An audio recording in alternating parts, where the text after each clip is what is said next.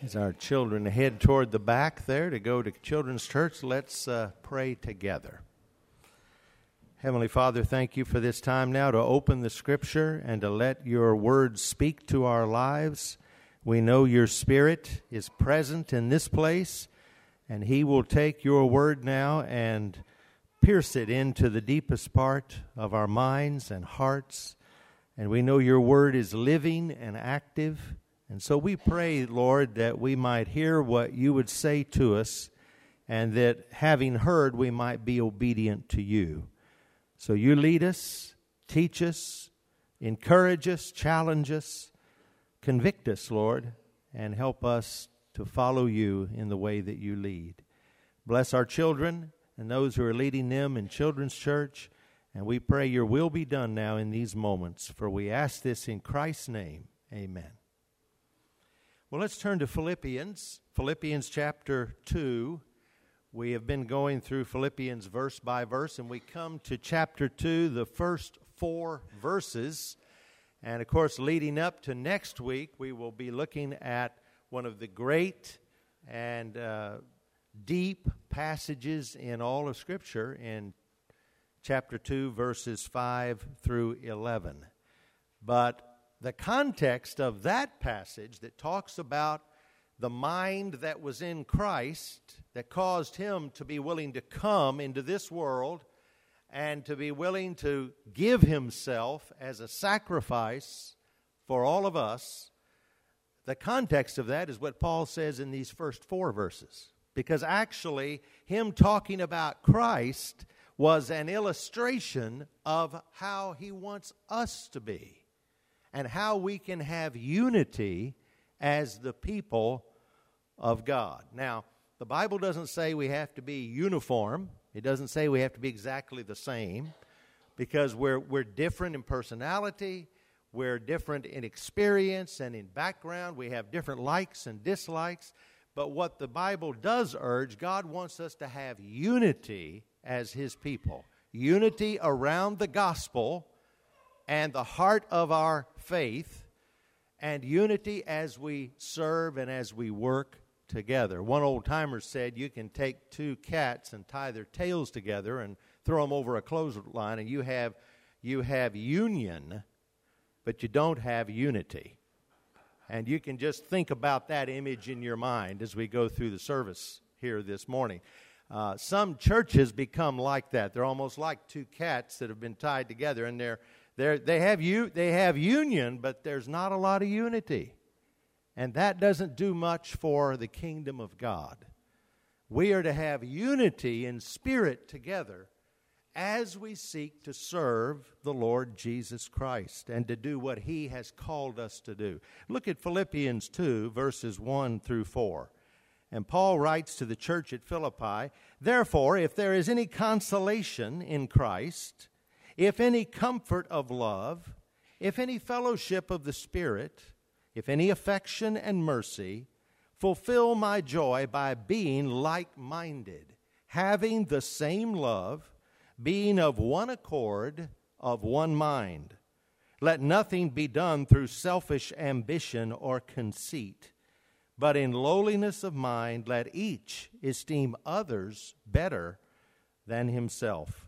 Let each of you look out not only for his own interests, but also for the interests of others. And then, verse 5, which we'll look at and following next week, says, Let this mind be in you, which was also in Christ Jesus.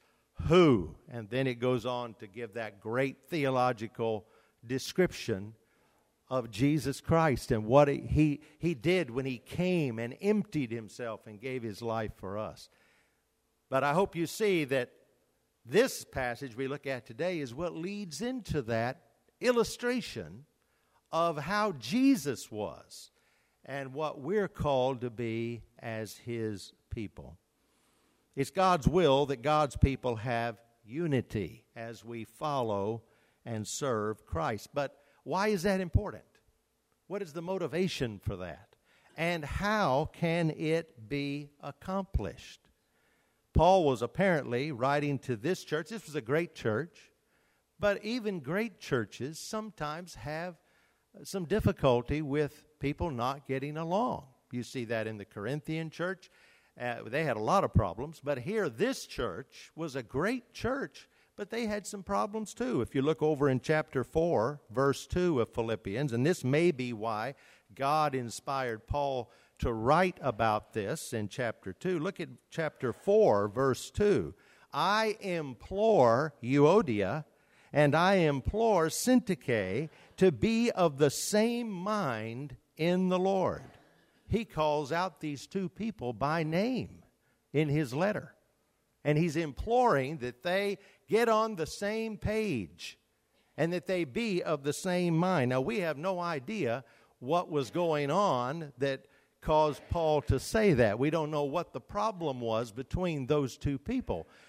But I hope that gives you encouragement that here, 2,000 years later, uh, when there are some difficulties sometimes within a local church, including our church, because we're all human beings just like they were in the early church, there can sometimes be some disunity. And Paul is writing to them and he is imploring them to not let that take over, to be of the same mind. And that mind is the mind of Christ that he describes in the verses we'll look at next week and following. But go back to chapter 2 now, and I think he gives us some clear direction as to why it's important that we have unity and what is the method that that can be achieved. Now, these things don't neatly fit into these boxes, and that's the trouble when you try to to make an outline and you try to squeeze something into an outline.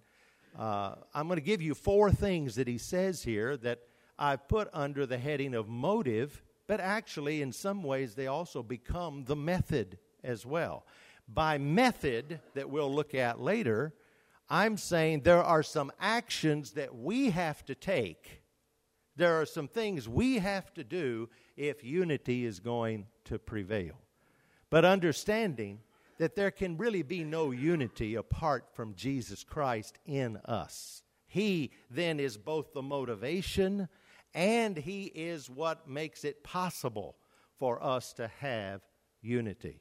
But look here, beginning in verse 1, he uses four conditional statements here.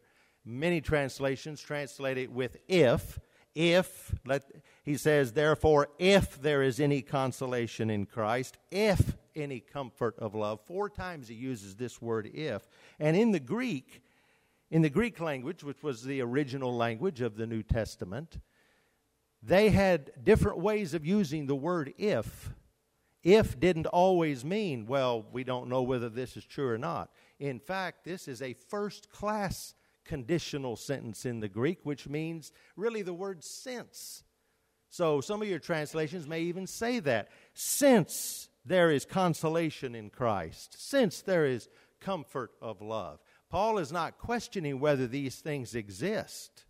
He is saying, based on the consolation of Christ, the comfort of love, the fellowship of the Spirit, this is where this unity then can flow.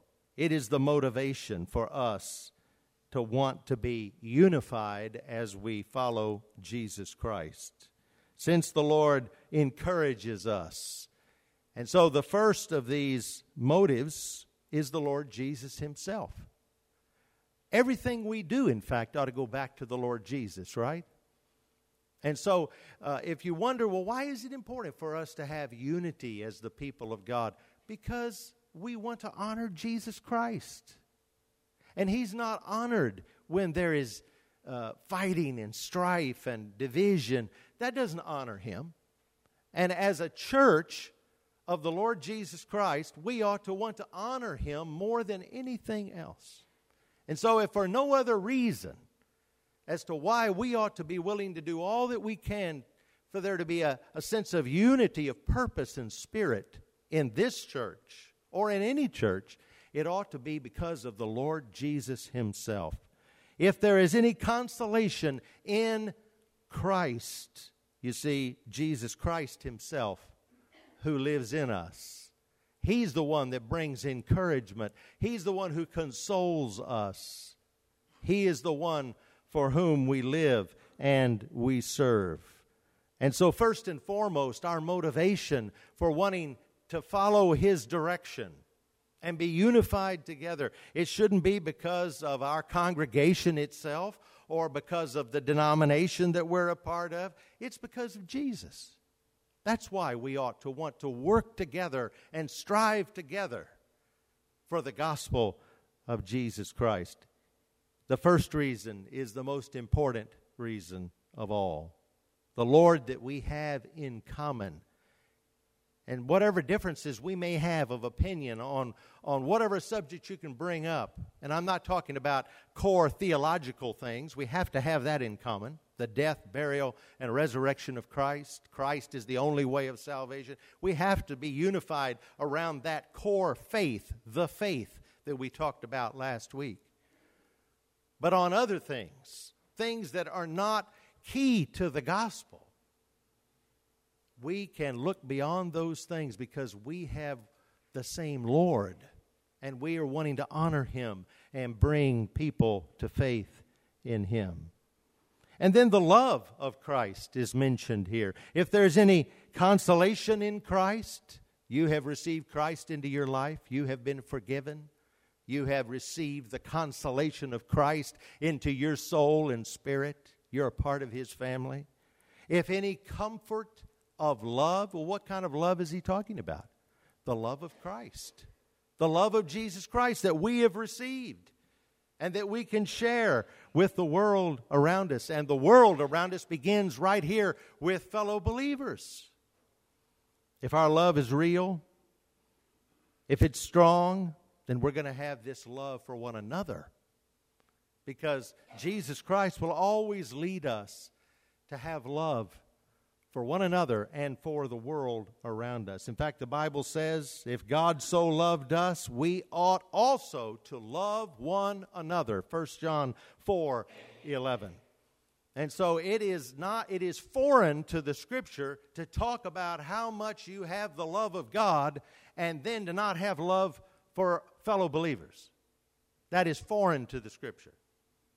That's the first place that love ought to be clearly displayed. And then flowing out from all of us together, loving this world and the people who don't know Christ and need to come to know Him. But it begins at home, it begins with us, with the house of God.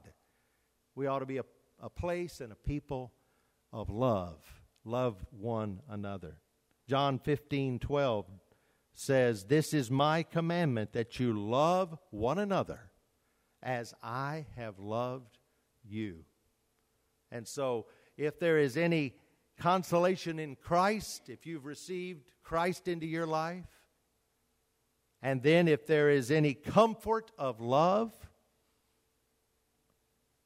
be of the same mind. And then he goes on if any fellowship of the Spirit. And this Spirit is not just talking about, you know, she has a good spirit, he has a good spirit. Uh, it's not just talking about personality, but it's talking about the Holy Spirit, capital S. We have fellowship together in the Spirit because when you receive Christ into your life, you receive the Spirit of Christ. The Spirit, the Holy Spirit of God, comes to live within you. And so, every one of us who knows Jesus as Savior and Lord, we also have the same Spirit. We have the same Lord and we have the same Spirit, the Spirit of God. And that's why we can come together and love one another. That's why we feel like we're so much a part of one another, because we have the same Spirit living within us. That's why uh, many of you travel during the summer or sometimes even over the winter. You go somewhere. Uh, you walk into a church to, while you're gone, uh, maybe people you don't know at all. But when you walk into that church, you almost feel like you're at home. And you're, you're with total strangers, but yet you feel like you are you, you have the same spirit. How can that happen? Because you do have the same spirit.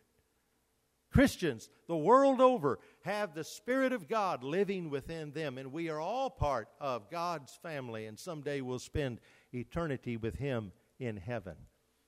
And so it is the fellowship of the Spirit that brings us together. The Spirit of God is trying to bind us together around what is important and not allow us to be uh, torn apart and divided up on things that are not the central issue of what God has put us here to be and to do. The Spirit of Christ in us is the motivation, also the means by which we can have unity. The Holy Spirit that dwells in me dwells in you. The Holy Spirit of God keeps us from being just an organization. We as a church are not just an organization, we are a living thing. Because the church is made up of people who know Jesus Christ. And the Bible says we are the body of Christ. And so that's why the church is so different. We have things that we try to do that, that go along with good organizational principles on things like uh, taking care of finances and those sorts of things, but the church is not just an organization. The church is a living organism, the body of Christ, with Jesus Christ as the head of the church. And that's because of the Spirit of God who has made us alive in Jesus Christ. And the first fruit of the Spirit that is mentioned in Galatians 5, the fruit of the Spirit, meaning what is the Spirit of God going to try to produce in you and me? The first one named is love. The fruit of the Spirit is love, joy, peace, long suffering, gentleness, goodness, faith, meekness, temperance. But right at the top is love. And so, this is what the Holy Spirit is trying to do in us and produce through us. And we ought to want to be unified because this is what the Spirit is trying to do. And if we are working against being together with other believers and serving Christ and doing what's best for the whole, for the body of Christ, we're working against what the Spirit is trying to do. And then the fourth thing mentioned here is essentially mercy and compassion. I would say the mercy and compassion of Christ. If any affection and mercy, he says. If you have any of these things, we know Christ had compassion. In fact, he is described as looking out on the multitude. And what does it say? Jesus was moved with compassion for them. We ought to be moved with compassion. And part of the motivation for why we want to be unified together is so that we can effectively serve people, effectively minister to people. When you think about it, every single pew here today, as you sit on these pews, all the people, if we really knew there are great needs, great hurts, great pains represented in each life. And many of those things are things that no other person will ever know about. But God knows about them. And God wants to minister to all the needs of people through His church. And so when we have compassion and mercy and love, the love of Christ is living in us and flowing through us then we may not even know we're meeting that particular need in the life of someone, but just by showing them love and compassion, caring for them, wanting to know how their life is, being there for them, God may be meeting some great deep need that only He knows about. I'm confident that's happening. And I, I thank you for being a church that loves people. I have seen that. I have seen that not only here, but in what you do outside the walls of this church. And things that other people will never know about that you go and do. The calls you make, the visits you make, going to visit people in hospitals, sitting with them during surgeries. All of those are things that God uses to show compassion and mercy. The mercy and compassion of Jesus Christ. And it touches people's lives in a very deep and meaningful and practical way. This is who we are to be as the people of God. And that's how we can be unified together when we allow those motivations, wanting to honor the name of Christ, wanting the love of Christ to be evident in us, agreeing with the work of the Holy Spirit in fellowship and bringing us together, and then in showing the mercy and compassion of Christ. This is how we can be the church, the people that God wants us to be. And so most of that has nothing to do, see, with how much head knowledge you have and the, the method of worship. There's so much emphasis that's put on, you know, well, how does this church worship? And what kind of music do they have? And what kind of preaching? Does the preacher just wear blue jeans and a, and a flannel shirt and uh, carry a cup, cup of coffee out when he preaches? Well, that's the kind of church I want to go to. Or does he wear a coat and tie? Well, that's the kind of church I want to go to. That, that's, that's not important. What's important is these things that are mentioned right here. It's the same Lord, the same love, the same Spirit that we have, and the same compassion and mercy that we have received, we want to show and share with the world. That makes us the church, the people that God wants us to be. And that's what we must strive for. That is the motivation for unity.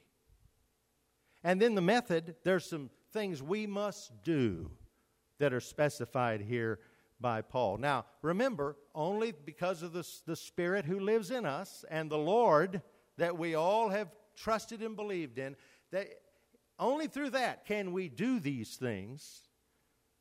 But there are some things we need to do because the Lord is motivating us, He's, he's uh, leading us to do these things. The question is, will we do them?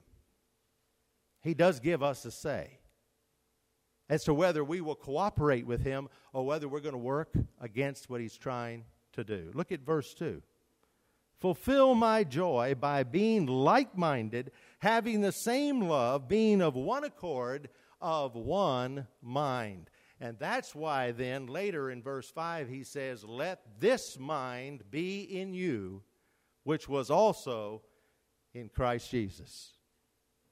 And we'll look at that in more depth next week. But one mind means that he wants us to think together the same thing, the one thing. He wants our mind to be in union with the mind of Christ. So that what we're doing here, he is the head, right? He's the head of the body then we ought to be moving at His command. Whatever He thinks, whatever He desires. That's what the members of the body are supposed to respond to what the impulses are from the head, from the brain, from the mind. And so it's the mind of Christ that ought to be leading us and directing us, not our own desires, not, our, not what we think is best, but it ought to be what He is leading us to think and do and to act upon. One mind. And if that's not the mind of Christ, it, there are going to be problems. And so we have to make a decision that we want the mind of Christ to control our mind. We have to give ourselves over to Him and to put aside our own agenda, our own desires, and let it, the will of God become our will and our purpose. And that then happens with humility. Humility. Now, humility is not a word that people tend to like, and many times it's got a really bad rap. People think humility means weak. No, it doesn't mean weak at all. It really means that you're surrendered. You're surrendered to Christ. He is in control. You have humbled yourself before the mighty hand of God and you're letting Christ now live through you, be in control of you. And we are called to humility. Notice that he says in verse 3 Let nothing be done through selfish ambition or conceit, but in lowliness of mind, let each esteem others better than himself. The Amplified Bible translates that verse this way Do nothing from factional motives through contentiousness, strife, selfishness, or for unworthy ends, or promoted by conceit and empty arrogance. Instead, in the true spirit of humility, lowliness of mind, let each regard the others as better than and superior to himself, thinking more highly of one another than you do of yourselves. I think that's amplified. I don't think they could have put another word in that if they'd tried. That's the amplified description of that verse. The Phillips translation says, Never act from motives of rivalry or personal vanity, but in humility think more of each other than you do of yourselves. That's more concise, and I think it really hits at the point. Wuest says, doing nothing impelled by a spirit of factiousness, faction, rivalry as the other translation said. That's because the word that is used there, selfish ambition, if you look in the old King James Version, it uses the word strife. Strife. And that has also been translated as a party spirit. And that it's hitting at the idea of, well, I'm a Democrat. Well, I'm a Republican. I went to this school. It's better than your school. This is my class. It's better than your class. It's this dividing up. And whatever you think and whatever you do and whatever your experience has been, well, it has to be better than everybody else. And it's this spirit of division, of faction, of party. That is not what God wants among us. He wants us instead to have lowliness of mind where we're not always in pride and arrogance, pushing ourselves and our ideas ahead. We're instead willing to say, God is at work among all of His people. And though I may have more education and I may have what I think is a better experience than this other person, you know what? God lives in them just like He does me. And you esteem others better than yourself. This is the Spirit of Christ and what He will produce in us. Some of the, the, the, the most wonderful people I have experienced in my life are people with great amount of education and learning, but they are people who had such a humble spirit. They weren't always, they, you, you would have never known in the way they dealt with people that they had all this experience and they had all of this education because they just loved people and Christ was living and loving through them. And you know what? All of us are equal at the cross. And when Christ forgives us and comes into our life, He can use us no matter what the past has been. And so, this Spirit, the Spirit of God, will produce humility in us. Paul dealt with this in the Corinthian church too, in 1 Corinthians 3 4. He talked about how some would say, I am of Paul, others would say, I am of Apollos. No, that's not the attitude for us to have. Instead, we need to say, I'm a follower of Jesus. We're of Jesus, all of us. And that is what motivates us, and that attitude is what will enable us to reflect the power of God in this world. Warren Wiersbe uses the acrostic JOY, J O Y, and he says J stands for Jesus, Jesus first, others next, the O, and finally Y for yourself. Jesus first, others next, yourself last. This is what Paul is allowing God to lead him to write. God motivated him, inspired him to write this perfect word to us and to all churches for all time that we are to have lowliness of mind, not doing anything out of a sense of rivalry or party spirit, but rather for the good of others and for the good of the kingdom of God. How do we do this? Well, just refuse to cause strife. Don't do anything out of, out of a party spirit, out of, out of selfish ambition. Just refuse to do it. Instead, say, I want what Christ wants, and the whole is more important than what I want for myself. Just refuse to do anything to cause strife. That's a decision of the will. Nobody can make you be that kind of person, but the Spirit of God will help us to be like that if we allow Him to. Refuse a proud spirit. The word conceit here. Do nothing out of selfish ambition or conceit.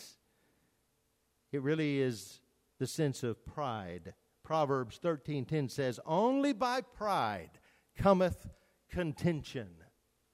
And so when there is contention and when there is division and when there is strife, where does that come from? It comes from pride. I know better. I'm smarter. I need to have my way. On and on and on and on. That's what pride does. And pride, the scripture tells us, is not what Christ would have us to be motivated by or controlled by. He wants us to be controlled by His love and by this humble spirit that yields to what Christ would say. Just refuse to have a proud spirit. And then, thirdly, embrace humility, lowliness of mind. This lowliness of mind that the scripture talks about here. One writer has said humility is not thinking less of ourselves. It's thinking of our not it's not thinking of ourselves at all. It's not thinking less of ourselves, is not thinking of ourselves at all. See, we, we sometimes struggle with, well, how do I just think less of myself? Well, just stop thinking about yourself. Think about the kingdom of God. Think about Jesus Christ. Think about the gospel. That ought to be what drives us in any situation we face as to what we ought to do. Let Christ be glorified. What was it John the Baptist said? He must increase, but I must decrease. That's what John the Baptist said when Jesus came on the scene. So if Jesus is on the scene in your life, he must increase. I must decrease. So that he can be the Lord of all. That's who he is. And we ought to recognize that. Humility. C.S. Lewis made this insightful and prophetic comment. He said, We say that people are proud of being rich or clever or good looking, but they're not. They're proud of being richer or cleverer or better looking than others. If everyone else became equally rich or clever or good looking, there would be nothing to be proud about. And pride comes when we're always comparing ourselves to other people and letting that drive a wedge between us. God would have us to only look at Jesus Himself. He's the only standard. And when we look at Him, we all can see that we fall short, and it's our responsibility to humble ourselves before Him. And when we humble ourselves before Him, we will love others the way He loves them we will show compassion the way he shows compassion. The mind of Christ must become our mind. I, I close with a story about William Booth, who founded the Salvation Army. The story goes that they were having a great convention. He was not there, he was sick. But they wanted the old leader to come, and because he couldn't come, they sent word to him by telegram. Please send us a response. Send us a telegram. Send us something that we can read to the people who had assembled for the convention. And he did. He sent a one word telegram. One word. And that one word was others. Others. And that got the point across. Christ has put us here as his people to live for him and as we live for Him, we're going to do what He wants. And what did Jesus do when He came? He cared about others. In fact, he said, I have come to seek and to save the lost. That's why he came. And if Jesus, who was sinless and perfect, if he came and put others first, not himself, how in the world, as Christians, can we go through our life putting ourselves first? It's so foreign to the gospel. The mind of Christ would say others. Because those others need to know Jesus the way we are privileged to know him. We sang that song, the choir did earlier, Others. There's probably not another church in North America that sang that song this morning. I would guess that, and I bet it's true. And I told Stan before the service, I had, I had in my sermon notes before Wednesday, I'd run across the words of the chorus of that song. I had them at the end of this sermon. And he picked that song for us to sing, the choir. And we had had no discussion about it. How does that happen? The same Spirit, the same Lord. And what were the words of that chorus? Others, Lord, yes, others. Let this my motto be help me to live for others that I may live like thee. Would you pray with me? We thank you, Lord for your presence in this place, for your presence in us as your people. And we thank you for this strong word that you inspired Paul to write that challenges us to put you and your kingdom first. Lord, thank you for the, the wonderful people here. I have seen this lived out among the people of this church. Help us to only continue and increase as we seek to put you first, and in putting you first, putting others first. Lord, forgive us for the ways we have fallen short. And when pride has arisen in our hearts and the damage that that has caused, Lord, forgive us. And I ask you to forgive me as a pastor for the ways I have fallen short. We want you and you alone to be the head of this church. So, Lord, we pray going forward that we might truly demonstrate every day and in every way your grace and love and power. The same Lord, the same love, the same fellowship, your compassion and mercy. Help us to be what you want us to be to your honor and glory.